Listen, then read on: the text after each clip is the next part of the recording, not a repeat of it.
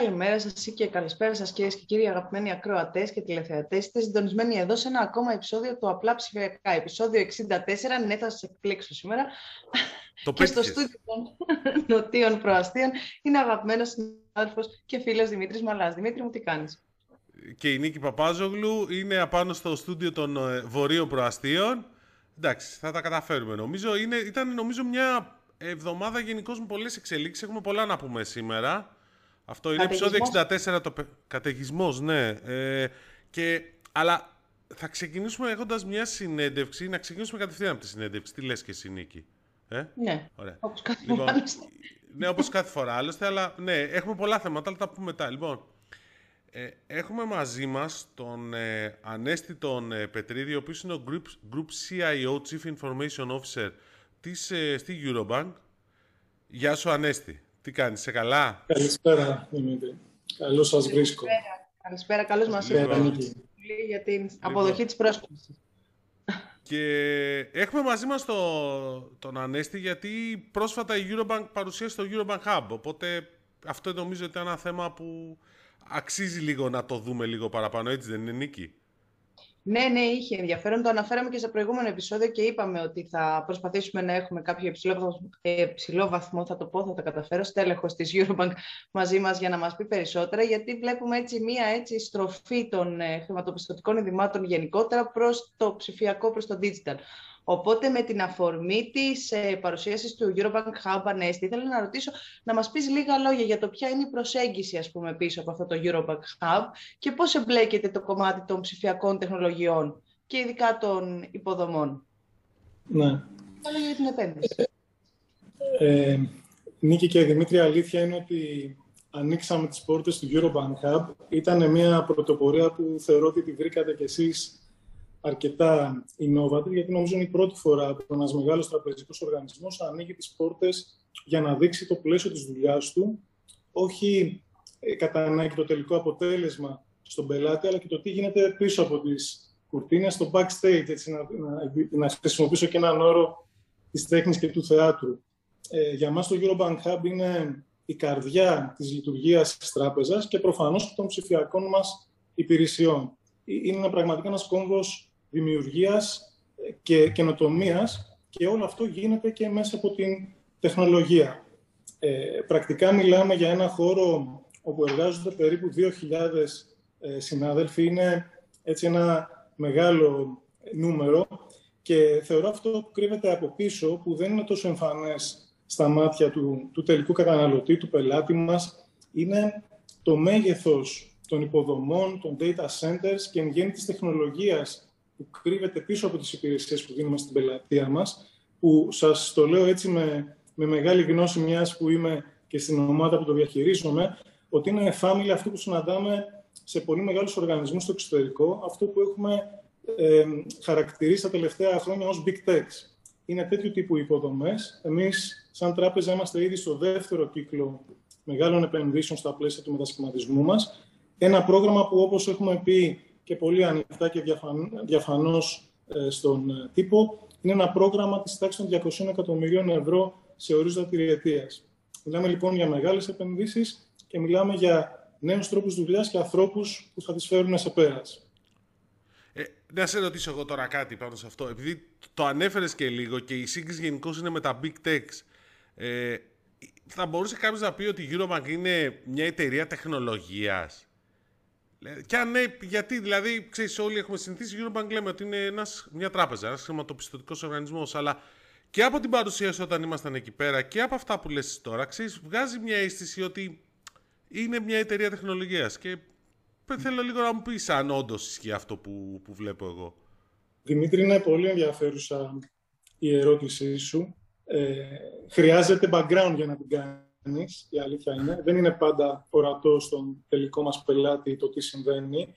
Ε, θα, θα μου επιτρέψεις όμως πριν μιλήσω για την τεχνολογία να κάνω ένα μικρό βήμα πίσω και να μιλήσω καταρχήν για τον άνθρωπο, γιατί στη δικιά μας αντίληψη και μου προσωπικά είμαστε καταρχή, καταρχάς μια ε, εταιρεία, ένας οργανισμός από ανθρώπους για ανθρώπους. Και τι εννοώ με αυτό, ότι προσπαθούμε να βλέπουμε ξεχωριστά τους πελάτες μας, τον ιδιώτη, τον μικρό επαγγελματία, το στέλεχος της μεγάλης επιχείρησης να ακούμε τις ανάγκες τους και να φτιάχνουμε λύση για αυτές τις ανάγκες. Και βέβαια η τεχνολογία έρχεται εδώ να παίξει κομβικό ρόλο, γιατί αυτές οι λύσεις κατά 99% θα έχουν μέσα το έλεγχο της τεχνολογίας. Θα δώσω ένα μικρό παράδειγμα. Πριν από αρκετά χρόνια, ε, σκεφτήκαμε πώς θα μπορέσουμε να φτιάξουμε μια υπηρεσία για μικρούς επαγγελματίες, οι οποίοι θέλουν να έχουν την ψηφιακή εξυπηρέτηση και, και το, το touch, αυτή την επαφή με τον relationship manager τους, όμως απ' την άλλη είχαν μια επιχείρηση να τρέξουν, δεν μπορούσαν να φύγουν από την επιχείρηση, να επισκεφτούν ένα κατάστημα κλπ. Φτιάξαμε λοιπόν μια υπηρεσία, το video banking, ε, η οποία έχει έτσι γίνει ένα success story στην αγορά και πλέον την έχουμε δώσει και σε ε, άλλους πελάτες μας, όπως είναι στο personal banking, σε μεγάλες επιχειρήσεις, που συνδυάζει αυτά τα δύο elements. Το, το, το ανθρώπινο στοιχείο, η επαφή με τον άνθρωπο, με τον RM που ξέρει και εμπιστεύεται ο πελάτης, όμως και το ψηφιακό στοιχείο, την απομακρυσμένη εξυπηρέτηση, την ανταλλαγή εγγράφων, την υπογραφή συμβάσεων. Αυτά τα δύο στοιχεία του άνθρωπου από τη μία και της τεχνολογίας από την άλλη είναι έτσι πάρα πολύ περιληπτικά το digital μοντέλο για το οποίο μιλάμε, έχουμε ενστερνιστεί και προς τα εκεί πάμε το μετασχηματισμό μας. Βέβαια, οφείλω να πω ότι εσωτερικά στο Eurobank Hub προφανώς και λειτουργούμε με τα δεδομένα, την κουλτούρα και το λειτουργικό μοντέλο μιας μεγάλης εταιρείας τεχνολογίας. Άρα είστε μια εταιρεία τεχνολογίας, ή μάλλον είστε ένας τραπεζικός όμιλος που έχει προσαρμοστεί στα νέα δεδομένα της ψηφιακής εποχής, όπου η τεχνολογία είναι κύριο κλειδί για να παράγεις υπηρεσίες και τα λοιπά. Ανέστη, να μείνουμε λίγο σε αυτό το κομμάτι των ε, ψηφιακών ε, τεχνολογιών, το, το κομμάτι των ψηφιακή, της αξιοποίησης των ψηφιακών τεχνολογιών. Δώσε μας λίγο μια εικόνα Πώς έχουν αυξηθεί οι ψηφιακές συναλλαγές και σε τι ποσοστό έχουν φτάσει στο σύνολο των συναλλαγών πλέον. Ναι. Τα, τα τελευταία 7 χρόνια έχουμε ζήσει δύο πολύ μεγάλες κρίσεις, οι οποίες έχουν δημιουργήσει ευκαιρίες που άλλαξαν άρτη και το τοπίο των τραπεζικών συναλλαγών. Η πρώτη προφανώς ήταν τα capital control, που έφεραν πολύ μεγάλη ψηφιοποίηση στην ε, ελληνική κοινωνία και μια στροφή από τα μετρητά προς τις ψηφιακές συναλλαγές. Και η δεύτερη και πιο πρόσφατη ήταν αυτή της πανδημίας, οι, οι οποίες ε, πραγματικά έχουν αλλάξει το τοπίο, αυτό που γνωρίζαμε στην ε, συναλλακτική συμπεριφορά των πελατών μας. Πλέον μιλάμε για ένα ποσοστό της τάξης των 95% των πληρωμών και μεταφορών να γίνεται ηλεκτρονικά, να γίνεται μέσα από ψηφιακά μέσα. Είναι ένα ποσοστό που δεν θα μπορούσαμε να φανταστούμε πριν από 5-6 χρόνια.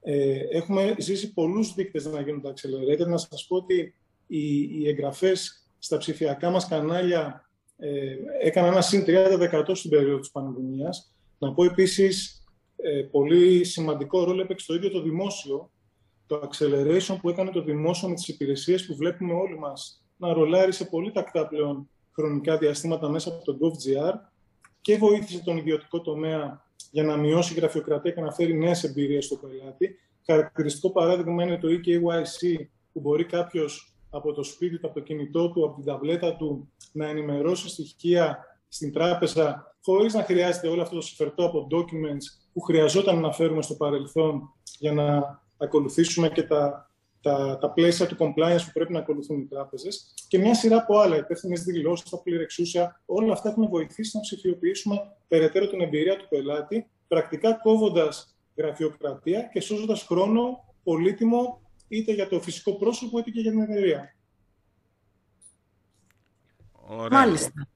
Ε, να ρωτήσω εγώ τώρα, να μείνουμε λίγο σε αυτό το κομμάτι. Επανήλθε και εμένα η σύνδεσή μου, έχουμε κάποια τεχνικά προβλήματα σήμερα. και να πω λοιπόν ότι έτσι, επειδή μιλάμε για αυτή την αξιοποίηση των ψηφιακών τεχνολογιών, ότι ποιοι είναι οι τομείς στους οποίους στρέφεστε, σας ενδιαφέρουν περισσότερο, θα μπορούσαμε να πούμε, και τι θα δούμε από εσάς στους επόμενους μήνες, γιατί φαντάζομαι δεν θα σταματήσετε εκεί. Όχι βέβαια. Ε, έχουμε, έχουμε ένα πλάνο και νομίζω ότι όλοι μας οι πελάτες, είτε πρόκειται για ιδιώτες, είτε πρόκειται για επιχειρήσεις, έχουν αρκετά πράγματα, όμορφα προϊόντα και υπηρεσίες να δούμε μέσα στους επόμενους μήνες. Ε, μιλώντας τώρα, Νίκη, αμυγός τεχνολογικά, έτσι να πάρω το καπέλο μου του, του CIO, ε, σίγουρα το cloud είναι μία από τις περιοχές στις οποίες ως Eurobank δίνουμε ιδιαίτερη έμφαση. Δεν είναι όμως ο μόνος τομέας. Ε, ένας δεύτερος τομέας που δίνουμε ιδιαίτερη έμφαση είναι η τεχνική νοημοσύνη και η μηχανική μάθηση. Πιστεύουμε ότι έχει πάρα πολλά να δώσει και στο πλαίσιο του να προσφέρουμε εξατομικευμένες, προσωποποιημένες υπηρεσίες στους πελάτες μας, οι οποίες δίνουν μια πολύ πιο όμορφη εμπειρία. Είναι διαφορετικά να ρωτάς τον πελάτη σου, είναι διαφορετικά να του δίνεις έτοιμη τροφή, έτοιμες προτάσεις που όμως είναι relevant στη ζωή του, relevant σε αυτό που θα ήθελε να κάνει. Επίσης όμως έχω αναγνωρίσει και στη δικιά μας εσωτερική λειτουργία από την άλλη πλευρά ότι θα μας βοηθήσει να γίνουμε ένας πιο απλός, πιο λιτός οργανισμός και βέβαια να μειώσουμε και τα κόστη μας που και αυτός είναι ένας μεγάλος business στόχος για εμάς. Ε, βέβαια Άρα... να πω ότι... Ναι, ναι. Όχι, άρα είναι και στο front-end και στο back-end το, το ενδιαφέρον και εκεί. Ε, είναι πάρα yeah. πολλά τα use cases. Δημήτρη, μιλάμε για, για τον τρόπο με τον οποίο προσεγγίζουμε το servicing του πελάτη. Ξέρετε ότι έχουμε πλατφόρμες για να κάνουμε αυτό που λέγεται voice recognition, να καταλαβαίνουμε τη φωνή και να εκτελεί ο πελάτης χωρίς να περιμένει σε ένα call center σε, σε μεγάλες ουρέ, να εκτελεί αυτόματα εργασίες. Έχουμε όμως και εργασίες που γίνονται στο back office, όπως λες, πολλές φορές μη ορατές στα μάτια του πελάτη μας, που μπορεί να είναι για να προστατέψουμε από fraud συναλλαγές. Έχουμε, ε, έχουμε τέτοιου τύπου ε, αλγορίθμους και συστήματα που μπορούν να αναγνωρίσουν fraudulent συναλλαγές και να βοηθήσουν την ε, εμπειρία του πελάτη σε κάτι που εκείνος δεν το καταλαβαίνει εκείνη τη στιγμή, όμως τρέχει στο back office και στο back end ε, για να φέρει ένα καλό αποτέλεσμα. Και άλλες πολλές λειτουργίες σε εσωτερικά μας processes που αν τα κάναμε με ανθρώπινα χέρια μπορεί να μας έπαιρνε τάδε χρόνο και τόσα resources, όταν όμως το κάνουμε με αυτοματοποιημένο τρόπο, έχουμε ένα πολύ καλύτερο experience. Ένα χαρακτηριστικό παράδειγμα είναι το, το credit origination. Φανταστείτε την παλιά εποχή που καθόντουσαν οι credit officers και περνάγαν τα data του πελάτη να φτιάξουν τους αλγόριθμους, να σκοράρουν το credit. Τώρα αυτό μπορεί να το κάνει ένα μηχάνημα που έχει ενσωματώσει την credit πολιτική της τράπεζας, άρα ακολουθεί by the book τους κανόνες, όμως φέρνει το αποτέλεσμα το επόμενο δευτερόλεπτο. Και η εμπειρία που βλέπετε σαν πελάτες στα ψηφιακά κανάλια που σε ένα δευτερόλεπτο παίρνετε μία έγκριση σε ένα αίτημα ενός καταναλωτικού μιας κάρτας, είναι ακριβώς αυτές τις τεχνολογίες και αυτά τα, τα, τα automatic brains, αν θα μπορούσαμε έτσι να τα χαρακτηρίσουμε, που υπάρχουν από πίσω. Και βέβαια δεν σταματάμε εκεί. Ε, νομίζω ότι υπάρχουν αρκετές επενδύσεις που κάνουμε και στο πλαίσιο των, των ψηφιακών προϊόντων και υπηρεσιών μας σαν σε επίπεδο πλατφόρμας ε, πλέον. Και επειδή στη Eurobank έχουμε και ένα μεγάλο ε, international presence, όπως τα γνωρίζετε, ε, έχουμε και ένα πρόγραμμα μετασχηματισμού της τεχνολογίας στην Κύπρο, στο Λουξεμβούργο, στη Σερβία, στη Βουλγαρία, τις χώρες δηλαδή που έχουμε business premises και franchise. Στην, παρουσ... Στην παρουσίαση που ήμασταν τις προάλλες, μιλήσατε για Digital Factory. Και δηλαδή κάνετε λόγο για ένα... Τι είναι αυτό και ποια είναι ναι. η καινοτομία. Α, ακούγεται περίεργο έτσι να μιλάς ε, ναι, δηλαδή ψηφιακό εργοστάσιο από τράπεζα. OK, okay, λες κάτι έχω χάσει; Ή μήπως όχι. σημαίνει αυτό; Ναι. Θα προσπαθήσω να το εξηγήσω, Δημήτρη, με όσο πιο απλά λόγια μπορώ. Ε, ήδη από το 2016 στη Eurobank είχαμε καταλάβει ότι στη νέα αυτή ψηφιακή εποχή για την οποία όλοι μιλάμε, ο παλιός τρόπος δουλειάς δεν θα μπορούσε να ανταποκριθεί. Τι εννοώ με αυτό, το να ξεκινάμε αυτά τα μεγάλα έργα που να καθόμαστε κάτω πάρα πολλές μονάδες, επί έξι μήνες να αναλύουμε, επί δέκα μήνες να φτιάχνουμε, άλλους έξι μήνες να τεστάρουμε και τελικά να έχουν περάσει δύο χρόνια για να βγάλουμε ένα προϊόν στην παραγωγή του στον πελάτη. Αυτό έχει παρέλθει. Τι άλλο επίσης έχουμε καταλάβει πολύ νωρίς, ότι η εποχή που πάλι οι, οι τραπεζικοί από μόνοι τους θεωρούσαν ότι ξέρουν ποιο είναι το πρόβλημα του πελάτη και η λύση, επίσης έχει παρέλθει και αυτό που έχουμε αναγνωρίσει είναι ότι πλέον πρέπει να εμπλέκουμε τον πελάτη στο ποια είναι η ανάγκη του, ποιο είναι το πρόβλημα και με ποια λύση θα αντιμετωπίσουμε την ανάγκη. Είναι αυτό που λέγεται outside in design, να προσπαθείς να βλέπεις τα πράγματα του οργανισμού σου μέσα από τα μάτια των πελατών σου. Και όχι εσύ πώς νομίζεις ότι τα βλέπεις εσωτερικά.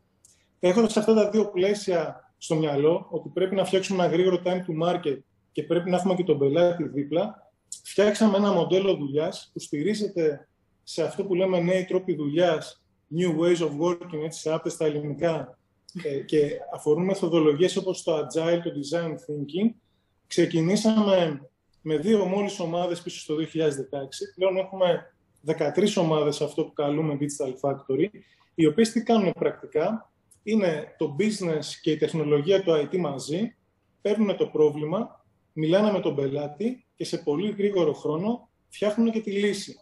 Και αυτή η λύση δεν θα πάει να καλύψει όλο το εύρος που θα μπορούσε κάποιος να σκεφτεί στην πηγή. Θα πάει να βγάλει τη λογική του MVP approach, το minimum viable product, όπως λέγεται στη θεωρία του product management. Άρα, ο στόχος είναι σε πολύ γρήγορο χρόνο, σε δύο μήνες, όπως είχαμε την ευκαιρία να σας δείξουμε και πολύ πρακτικά στην επίσκεψη που κάναμε τις προάλλες, να έχουμε ένα προϊόν στην παραγωγή, το οποίο θα το πάρει ο πελάτης σαν αξία για τον ίδιο και μετά παίρνουμε το χρόνο με επόμενα releases να το κάνουμε καλύτερο και καλύτερο.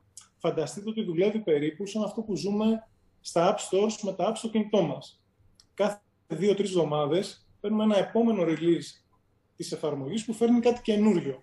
Με αυτόν τον τρόπο λοιπόν δουλεύουμε όλα τα ψηφιακά μας προϊόντα και υπηρεσίες. Προσπαθούμε μέσα από αυτόν τον τρόπο λειτουργίας να έχουμε συνεχή capabilities και δυνατότητες που δίνουμε στην πελατεία μας και αυτό να, να, να είναι εμφανές και στον πελάτη, να, βλέ, να μπαίνει στο mobile app μας και να λέει έχουμε ένα καινούριο capability.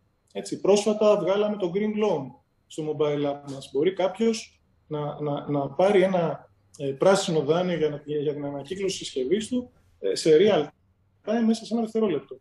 Αυτή είναι η φιλοσοφία λοιπόν πίσω από το Digital Factory. Είναι ένα μοντέλο εργασίας και δουλειάς που δεν το σκεφτήκαμε μόνοι μας. Απαντάτε σε πάρα πολλούς digital native, όπως τους λέμε, τους λέμε οργανισμούς. Όμως θεωρώ ότι σαν τράπεζα έχουμε κάνει πολύ καλή δουλειά για να το φέρουμε στα δεδομένα της ελληνικής πραγματικότητας από τη μία, της τραπεζικής από την άλλη, γιατί είμαστε και ένας regulated χώρος. Έτσι, δεν είμαστε ε, ένα industry που μπορεί να κάνει ό,τι νομίζει. Είμαστε very heavily regulated. Με αυτά τα δύο in mind, θεωρώ, έτσι, για να ευλογήσω και λίγο τα γένια μας, ότι έχουμε κάνει αρκετά καλή δουλειά. Να τα ευλογήσω και εγώ με τη σειρά μου, γιατί να πω ότι είμαι χρήστη τη εφαρμογή και όντως βλέπω τις ανανεώσεις που γίνονται ανά τακτά χρονικά διαστήματα και ακόμα και αν δεν με αφορά, ας πούμε, αν δεν ενδιαφέρομαι για να πάρω ένα grid loan, όπως είπαμε, ε, μου τραβά το ενδιαφέρον και βλέπω συνέχεια ότι γίνονται πράγματα. Επίσης, να πω ότι και ο χώρος είναι φοβερός και όντως είναι στα πρότυπα του Big Tech που ήρθαμε. Ε, αυτό που δεν είπαμε είναι λίγο για το cloud και ήθελα να, επειδή αναφέραμε όλους τους σύγχρονους ε, ψηφιακούς και τεχνολογικούς όρους και όλες τις νέες τεχνολογίες, στο cloud τι γίνεται, ποια είναι η σημασία του cloud για σας και θα φτάσουμε δηλαδή κάποια στιγμή σε ένα σημείο να είμαστε 100% στο cloud, Eurobank. Κα, κα, κατευθείαν το πολύ φιλόδοξο ερώτημα. ε, να, ε, να, αυτά να ρωτάνε, αρχικά... τι ρωτάμε. Έτσι, έτσι, είναι η δικιά σας δουλειά. Ε, θα πω το εξής έτσι, και να ξεκινήσω την ε, απάντησή μου. Ε, το cloud, όπως το βλέπουμε εμείς και ως άνθρωπος τεχνολογίας θεωρώ ότι έτσι πρέπει να το βλέπει κάθε σοβαρή μεγάλη επιχείρηση πλέον, ε, είναι στις ζωές μας από χθες. Δεν τίθεται ζήτημα του αν θα πάω στο cloud, τίθεται ζήτημα πότε θα πάω, με ποιο ρυθμό και με ποιες προϋποθέσεις για να το κάνω έτσι με έναν πολύ ασφαλή και resilient, όπως πάλι λέμε, μου έρχονται πολλές, πολλές αγγλικές λέξεις, το συγγνώμη για αυτό, αλλά είναι η ορολογία της δουλειάς αυτή. Ναι, ε, το resilient λοιπόν, είναι λίγο δύσκολο να μεταφράσεις ούτως ή άλλως, αλλά...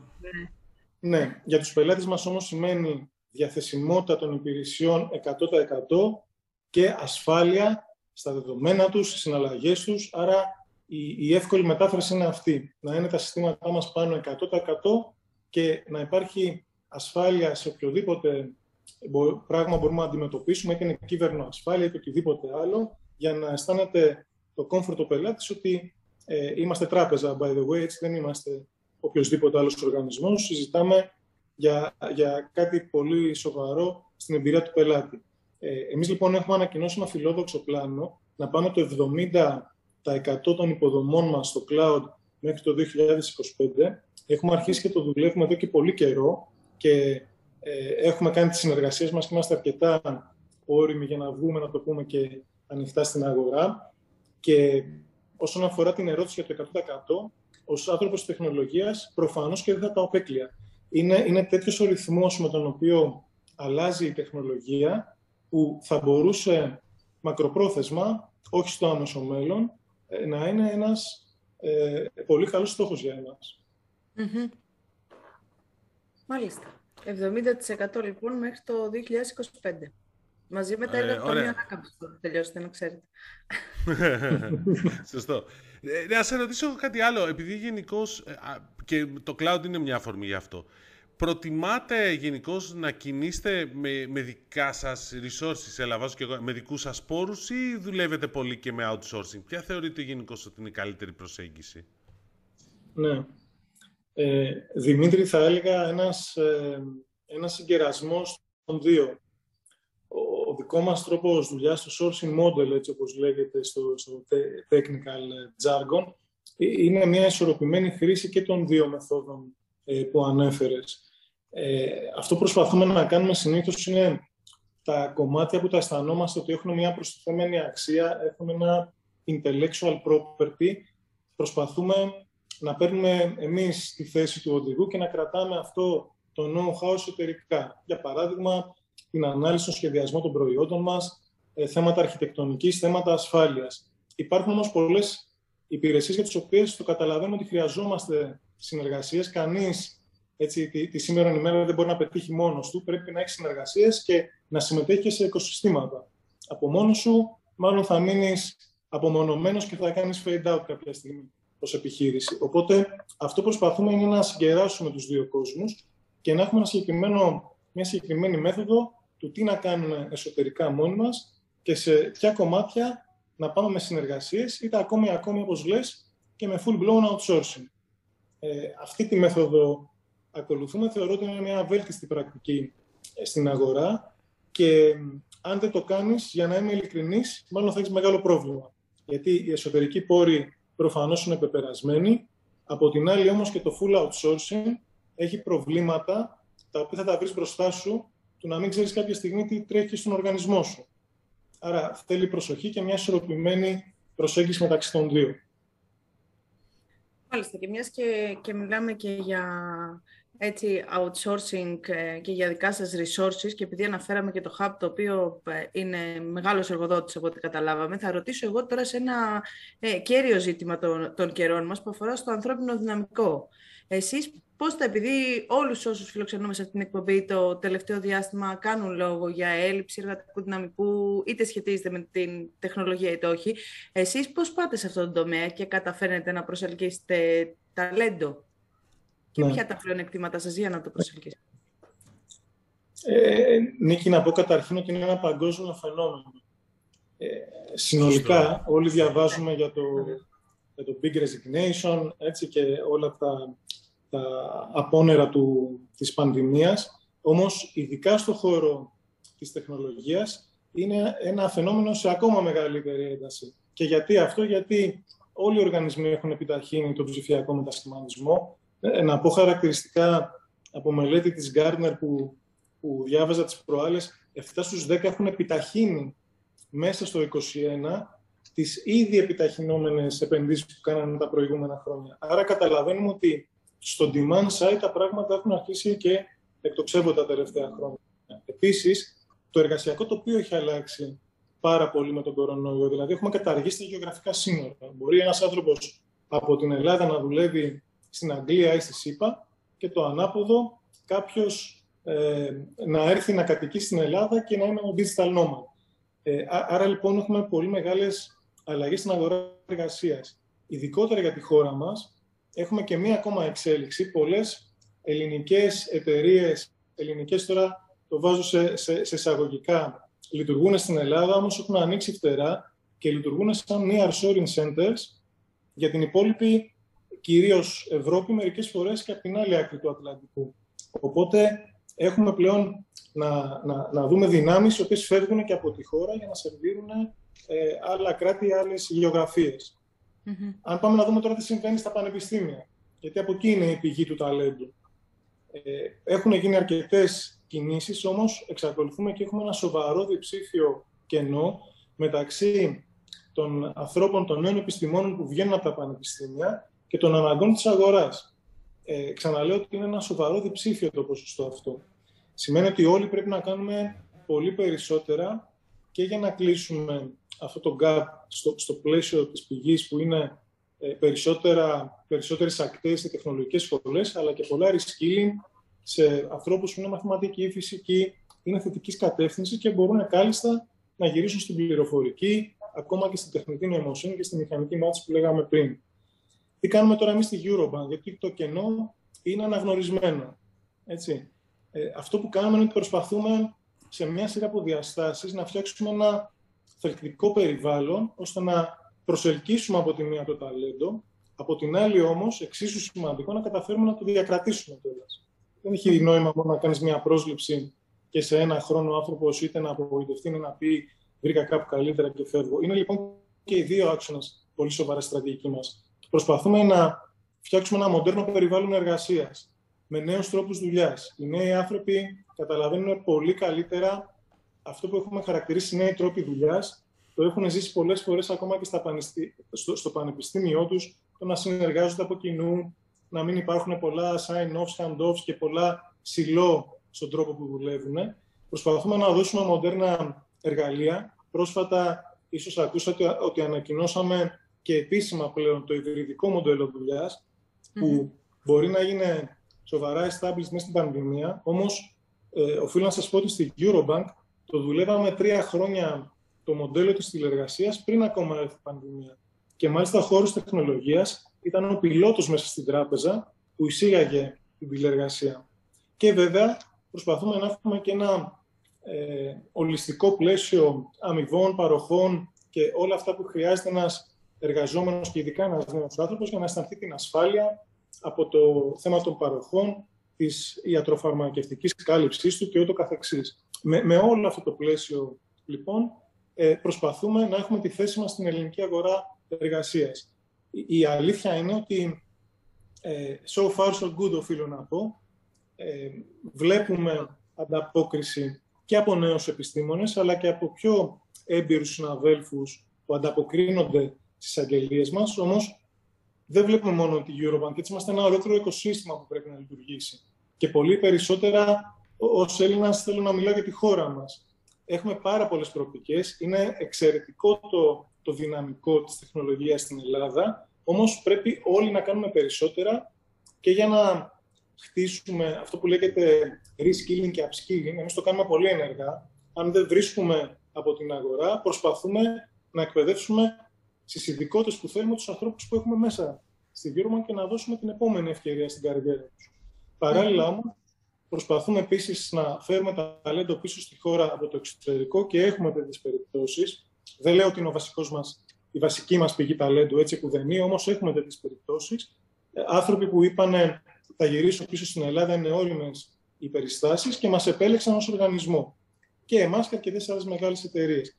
Η αλήθεια είναι ότι το πρόβλημα είναι αρκετά πιο ε, εμφανές στις μικρότερες επιχειρήσεις, γιατί για αντικειμενικούς λόγους σε αυτό το, ε, έτσι, το, το πλαίσιο της έλλειψης... διαγωνισμό. Ναι, είναι ένα παιχνίδι με τις μουσικές καρέκλες, έτσι, αν το σκεφτούμε λίγο. Ε, και και το, το θέμα είναι πού θα έρθει ο, σε εισαγωγικά μου τζούρις. Ε, έχουν ένα μεγαλύτερο πρόβλημα, γιατί το, το branding, όλο το πλαίσιο των παροχών, όλα αυτά που έχουν να προσφέρουν στα νέα παιδιά, ίσως να μην είναι στο ίδιο επίπεδο. Και βέβαια υπάρχει και το άλλο το πλαίσιο του startup, της επιχειρηματικότητας, που είναι μια άλλη κατεύθυνση σε, σε ένα ειδικά νεανικό κοινό που θέλει να πάρει και τα ρίσκα του, που, που ναι. εκεί ε, μπορεί εμείς να μην είμαστε relevant σε μεγάλες επιχειρήσεις. Όμως είναι ένα ολόκληρο πλαίσιο, προσπάθησα να το, να το περιγράψω έτσι αρκετά περιφραστικά για να πάρετε μια εικόνα.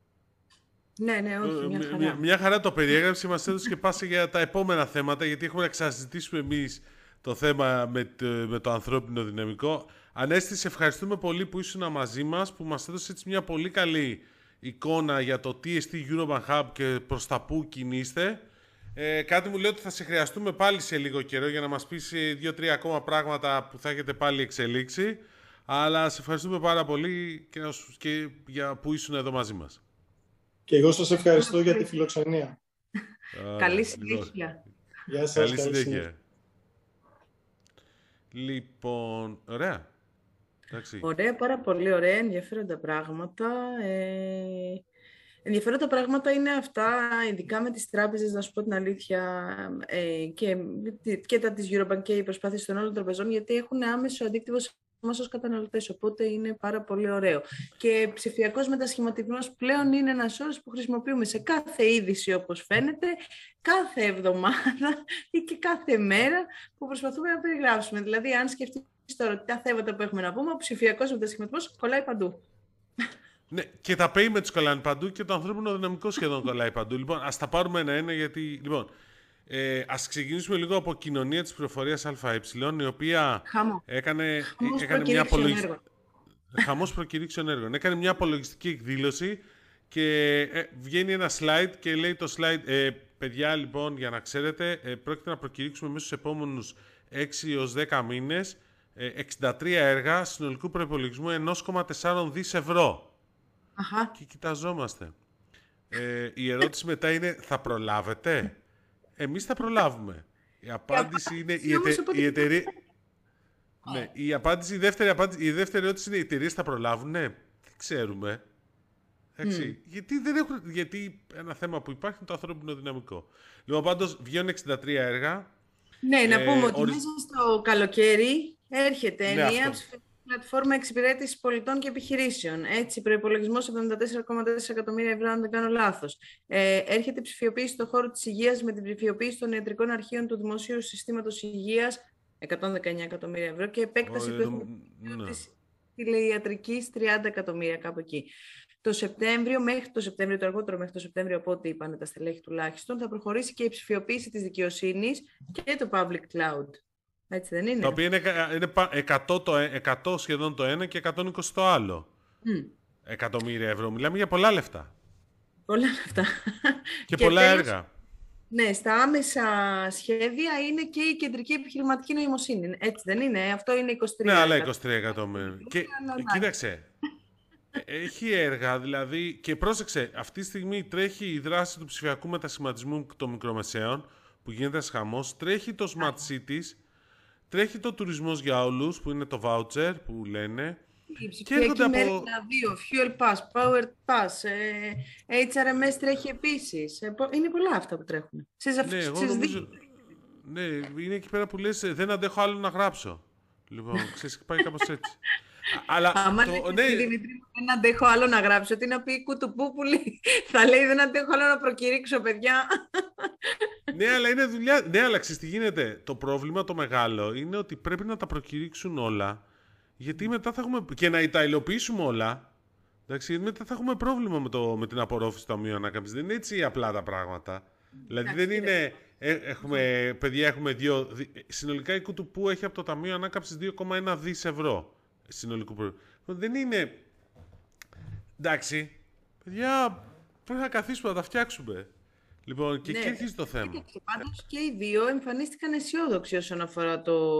Δηλαδή, είπαν mm. και οι δύο ότι πιστεύουμε ότι θα προλάβουμε. Τώρα, εννο...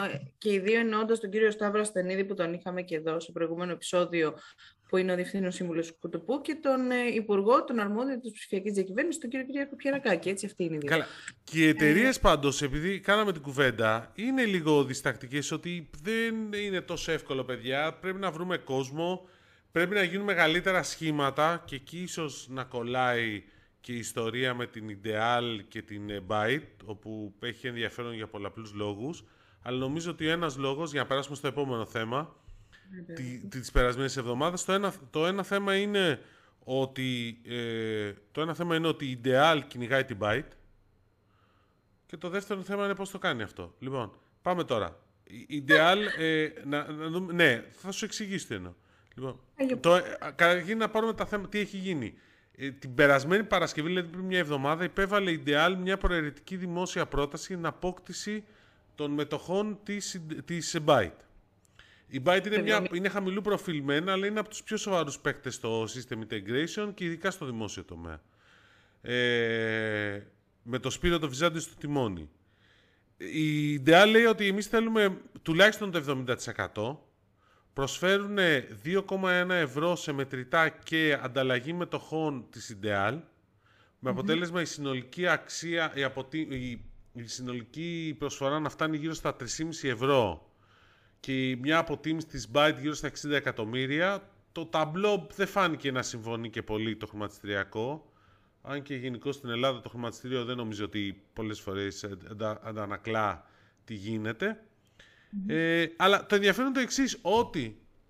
Για το ένα ενδιαφέρον αυτό, ότι η Ideal, η οποία έχει ένα κομμάτι πολύ δυνατό πληροφορικής με την Adacom, αγόρασε και την Bull, ε, θέλει να παίξει πολύ σημαντικό το ρόλο στα έργα του Ταμείου Ανάκαμψης, προφανώς.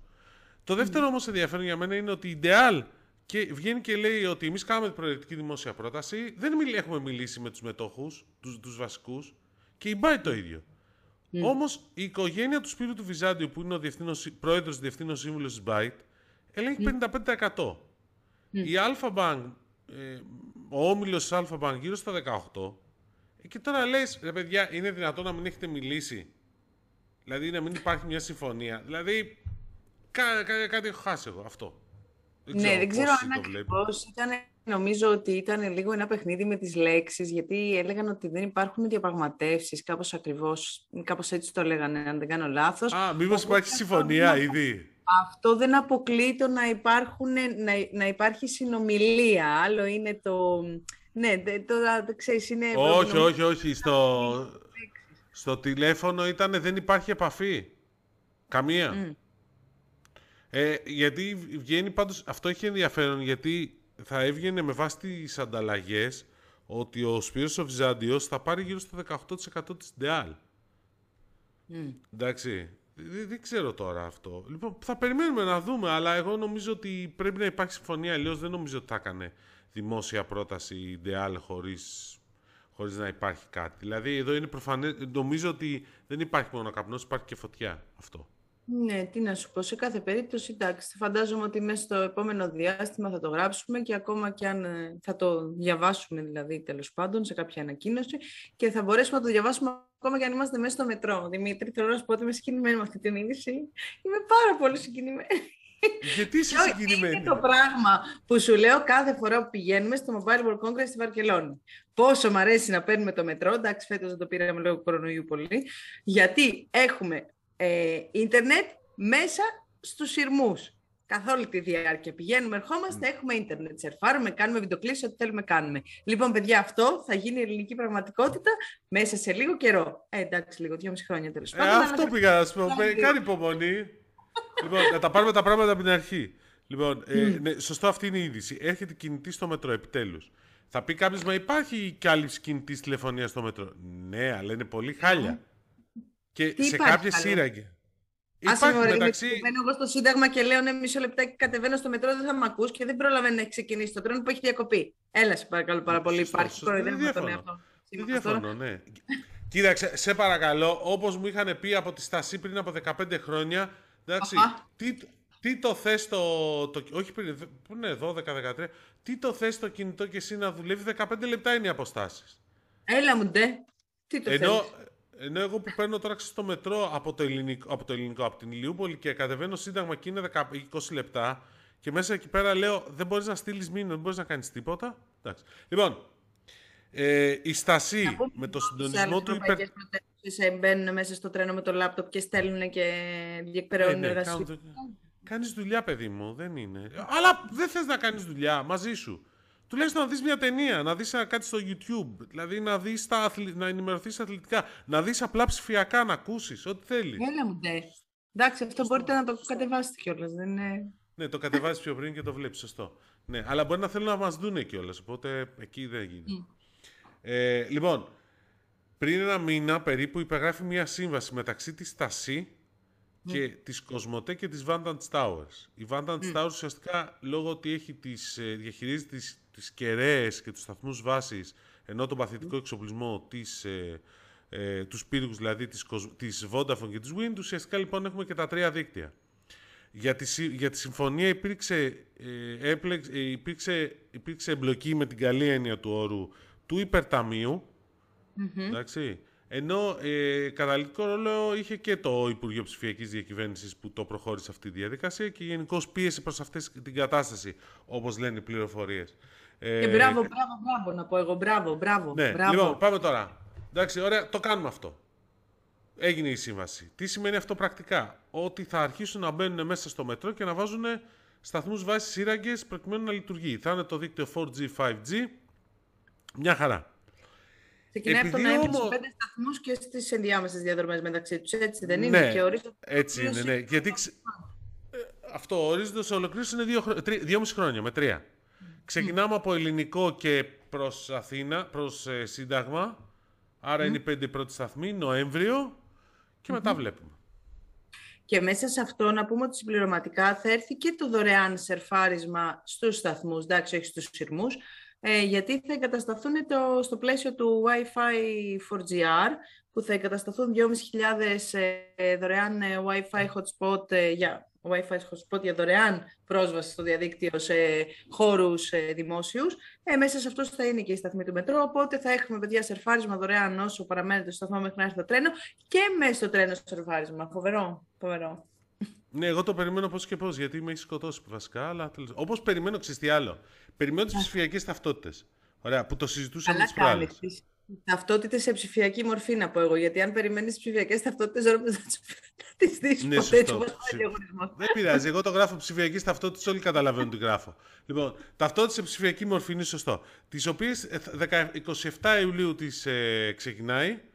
Ε, να διευκρινίσουμε γενικώς, γιατί υπήρξε μια τέτοια διευκρίνηση προχτές, ότι θα πάμε με, τα, με τον τελευταίο αριθμό του αφημί μας. Δηλαδή, πρώτα θα είναι το 1 και το 2 ενδεχομένως και τελευταίο το, αυτοί που έχουν αφημί σε 0. Θα πάει αυτή η διαδικασία. Ωραία. Θα πηγαίνουμε μέρα με τη μέρα όπως κάναμε με το, free, με το Power Pass. Το ίδιο Ωραία, θα είναι. Για να... Ναι, δεν τη αμφισβητώ. Προσπαθώ να σκεφτώ το αφημί μου τώρα για να δω ποιο ναι, σωστό. Λοιπόν, το ενδιαφέρον όμως είναι ένα άλλο στοιχείο είναι το εξής, ότι η, η ταυτότητα σε ψηφιακή μορφή, όπως και τα διπλώματα οδήγησης σε ψηφιακή μορφή στο smartphone, θα έχουν, θα, ε, θα έχουν ισχύ εντός της Ελλάδας. Okay. Υπάρχει όμως ένα πλάνο και μια προσπάθεια να επεκταθεί και εκτός των ελληνικών συνόρων, δηλαδή και στην Ευρωπαϊκή Ένωση. Αυτή η προσπάθεια νομίζω ότι οφείλεται στο γεγονός ότι δεν πρόκειται να, να δούμε χαΐρ και προκοπή από τον άλλο διαγωνισμό. Οπότε σου λέει, ε, ας κάνουμε ναι. και αυτές. Γιατί με τις υπάρχουσες ταυτότητες, οι, αυτοί οι Έλληνες, οι Ερμήνοι, μόνοι που κολλάνε στο αεροδρόμιο της Γερμανίας, για παράδειγμα, και κάνουν, έχουν ναι. ειδική μεταχείριση. Ναι. Για πες. Ναι, δεν θα διαφωνήσω καθόλου μαζί σου. Λοιπόν, για να γίνει αυτό υπάρχουν δύο τρόποι. Ο ένας τρόπος είναι ε, η Ευρωπαϊκή Ένωση να κάνει κάτι κεντρικά, γιατί ταυτότητα σε ψηφιακή μορφή στο smartphone έχουν και, και κάποιες ακόμα χώρες, όχι πολλές, αλλά το έχουν. Ξέρω εγώ το Βέλγιο. Οπότε μπορεί να το κάνει κεντρικά η Ευρωπαϊκή Ένωση για να πει παιδιά ισχύει παντού χρησιμοποιήστε τες. Ε, ή να υπάρξει μια διμερή συμφωνία. Δηλαδή, αν ο, η, Ελλάδα με την Ιταλία κάνουν μια διμερή συμφωνία και πούνε ότι οι ψηφιακές ταυτότητες του ενός ισχύουν στη χώρα του άλλου, είμαστε εκεί. Βέβαια, αν το γίνει και αυτό, πλέον δεν ξέρω αν θα έχουμε πορτοφόλια. Δηλαδή, οι περισσότεροι αγοράζουν πορτοφόλια για να βάζουν μέσα στην ταυτότητα. Ναι, δεν θα έχουμε και τις κάρτες τους. Τα ψηφιακά πορτοφόλια. Και τις κάρτες λοιπόν, τους. Λοιπόν... Μιας λέμε για ψηφιακά και τέτοια και λέμε και για το μετρό, άντε με το καλό να δούμε και αυτό το εισιτήριο να το πληρώνουμε με την κάρτα μας κατευθείαν. Ναι, ναι. Ναι, αυτό είναι λίγο, θα είναι λίγο πιο tricky. Είναι λίγο πιο tricky, αλλά θα γίνει. Mm. Κάτι, κάτι λέγεται. Ναι, γιατί και εγώ δεν έχω καταλάβει πώς ακριβώς σκοπεύουν να κάνουν bypass όλη τη διαδικασία, αλλά τέλος πάντων θέλουν να την κάνουν. Θα δείξεις πώς. Ε, αυτό μόνο μπορώ να πω προς το παρόν. Λοιπόν, πάντως ουσιαστικά ναι, θα καταργήσουμε το πορτοφόλι. Ε, γιατί τις κάρτες, τις πιστοτικές χρεωστικές τις έχεις πλέον στο κινητό Google Pay κατά κύριο λόγο κτλ. Ε, βγήκε στο Google Pay και η Εθνική Τράπεζα πλέον. Πλέον δηλαδή δεν νομίζω ότι έχει μείνει και κανείς που να μην είναι Google Pay και Apple Pay. Ε, και γενικώς. Ε, Τώρα που δηλαδή... λες Pay, να πούμε ότι η Scrooge ολοκλήρωσε και την εξαγορά της Everpay, ε. Μιας και Pay. Ναι, και να πούμε ότι... Πώς το λένε... Και να πούμε ότι σε επόμενο...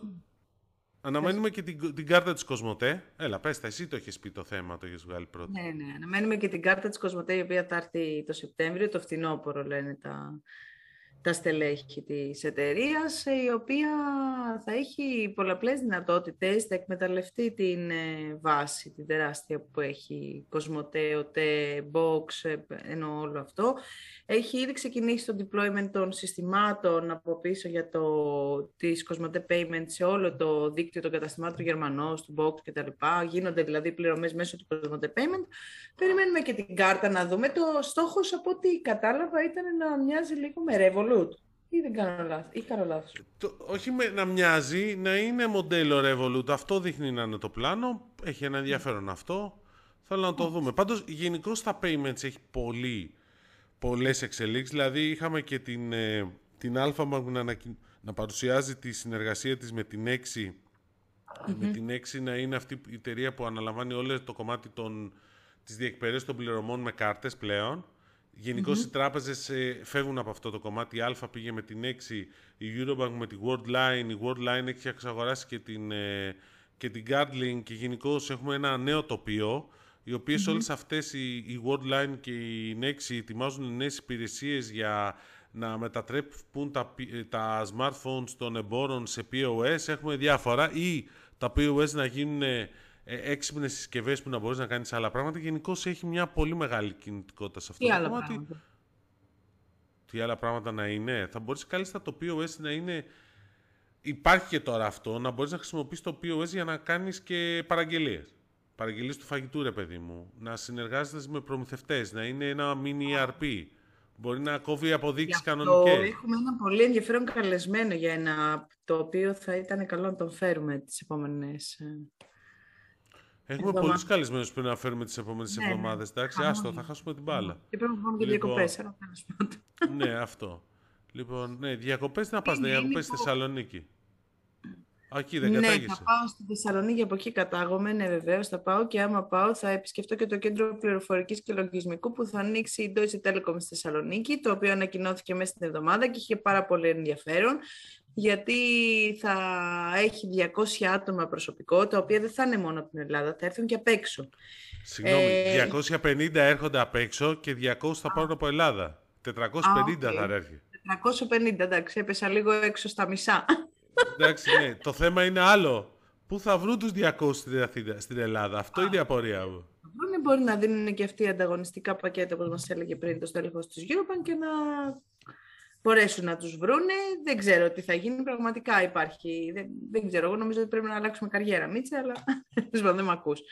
Σε κάθε περίπτωση πάντως έχει ενδιαφέρον αυτή η απόφαση της Deutsche Telekom για τη Θεσσαλονίκη. Έχει ενδιαφέρον αφενός για την συμπρωτεύουσα, να την πω έτσι, η οποία κεντρίζει όλο και περισσότερο το ενδιαφέρον των εταιριών πληροφορικής και τεχνολογίας και δημιουργούνται πολλά hub, πολλή κινητικότητα και νομίζω ότι θα αρχίσει λίγο να αλλάζει το μοντέλο που βλέπαμε τόσα χρόνια ότι «Α, εντάξει, έχεις σπουδάσει κάτι, τι θα κάνεις, πού θα πας, θα βρεις δουλειά, θα πας στην Αθήνα». Δεν ισχύει αυτό, αποκτά μια άλλη δυναμική η Θεσσαλονίκη και για τον κόσμο από τα γύρω πανεπιστήμια ε, και για να προσελκύσει Όχι και άλλους. Θεσσαλονίκη. Όχι ναι, όχι. Θεσσαλονίκη. Και στα Γιάννα, ναι. να θυμάσαι μαζί ήμασταν που λέγανε ότι οι γεννιώτε δεν φεύγουν. Είναι παιδί δύο εταιρείες. Οκ. Okay. στη Θεσσαλονίκη έχουμε δει πολύ μεγάλη κινητικότητα το τελευταίο διάστημα. Θα πάει, πάει και άλλη στα Γιάννα να θα μου πεις τώρα. Σε βλέπω, είσαι έτοιμος. Ε, Α πούμε ότι υπάρχει μια ζήτηση ότι θα δεις την PwC ας πούμε, να ανοίγει μετά την Πάτρα και σε αρκετές πόλεις περιφέρειες. OK, okay, εντάξει, ναι. Είναι, είναι καλή αυτή η αποκέντρωση που γίνεται ε, Σίγουρα. Ε, απ' την άλλη έχει και ενδιαφέρον γενικότερα που, γιατί σύμφωνα με πληροφορίες απ' έξω τα στελέχη επιλέξανε το κέντρο να γίνει στη Θεσσαλονίκη, έτσι δεν είναι της Deutsche Telekom. Ναι, ναι, δεν ήταν. Η Ελλάδα έβαλε την υποψηφιότητα, αλλά η τελική επιλογή ήταν της Deutsche Telekom. Mm, και γενικώς mm. υπήρξε μεγάλη εμπλοκή και της κυβέρνησης, γιατί μην ξεχνάμε ότι θα έρθουν 250 άτομα, τα οποία πρέπει να πάρουν μόνιμη άδεια παραμονής, δεν είναι Ευρωπαίοι πολίτες όλοι. Ε, Το οποίο είναι τέτοιο. Το διαλέξει Θεσσαλονίκη, εγώ δεν ξέρω αν θα διάλεγα τη Θεσσαλονίκη. Ε, λοιπόν. Τα Γιάννενα; Με δύο παπούτσια πάνω, τι θα διάλεγες; Ε, εγώ θα διάλεγα το Ηράκλειο για να είμαι ειλικρινής, αλλά εντάξει τώρα προσωπικά. Το Ηράκλειο το λοιπόν. ακούω. Τα Χανιά και το ε. Ρέθυμνο ακόμα περισσότερο. Αγαπώ Ρέθυμνο. Πάμε παρακάτω. Ναι, εντάξει. Ρέθυμνο δεν έχει απευθείας πτήσεις, γι' αυτό αυτό είναι ένα θέμα. Αλλά ναι. εντάξει. Λοιπόν, πάμε λίγο να κλείσουμε με συσκευές. Ε, για πες μου λίγο, είχε μια παρουσίαση Samsung που ήσουν. Είχε μια παρουσίαση Samsung, διατηρεί την ηγετική της θέση σε smartphone και tablets ε, και στις δύο κατηγορίες. Το μερίδιο είναι στα smartphone, ε, ό,τι φάνηκε και το πρώτο τρίμηνο συνεχίζεται δυναμικά σε αξία πάντα, δηλαδή αυξάνει το μερίδιο της, είναι γύρω στο 40% της ελληνικής αγοράς ε, 39 ακόμα κάτι νομίζω και λίγο περισσότερο είναι από άποψη τεμαχίων, αν και αυτό παρουσιάζει μια μικρή κάμψη, όπως και γενικότερα ευρύτερα η αγορά, δηλαδή των smartphones, όχι μόνο εγχώρια και στην Ευρώπη, νομίζω και παγκόσμια αυξάνει σε αξία, αλλά πέφτει σε τεμάχια, οι πολλές δηλαδή συσκευών. Ναι, αυξάνει μες στη τιμή, αυτό είναι το ενδιαφέρον. Ναι, ναι γενικότερα. Έχει δυναμώσει πάρα πολύ την παρουσία της και στα τάμπλετ, ε, τομέας που ευνοήθηκε συγγνώμη, πάρα πολύ και από την ψηφιακή μέρημνα και θα ευνοηθεί και φέτος ε, εκτιμάται. Και από την ψηφιακή μέρημνα 2, ναι. Ναι.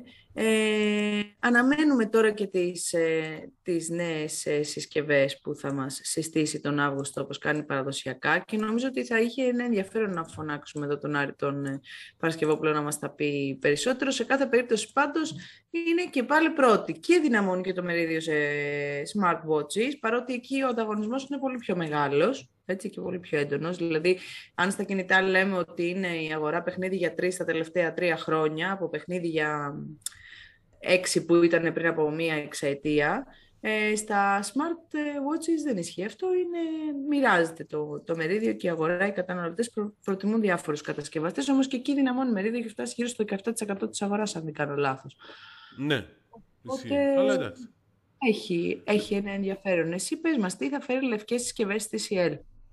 Η TCL λοιπόν αποφάσισε να διευρύνει το οικοσύστημα των προϊόντων στην Ελλάδα. Φέρνει λευκές συσκευές, ξεκινά με πλυντήρια ρούχων, oh. ε, 5 μοντέλα, ψυγεία 6 μοντέλα, ρομποτικές σκούπες στο άμεσο μέλλον, ε, air purifiers, ναι, έρχονται.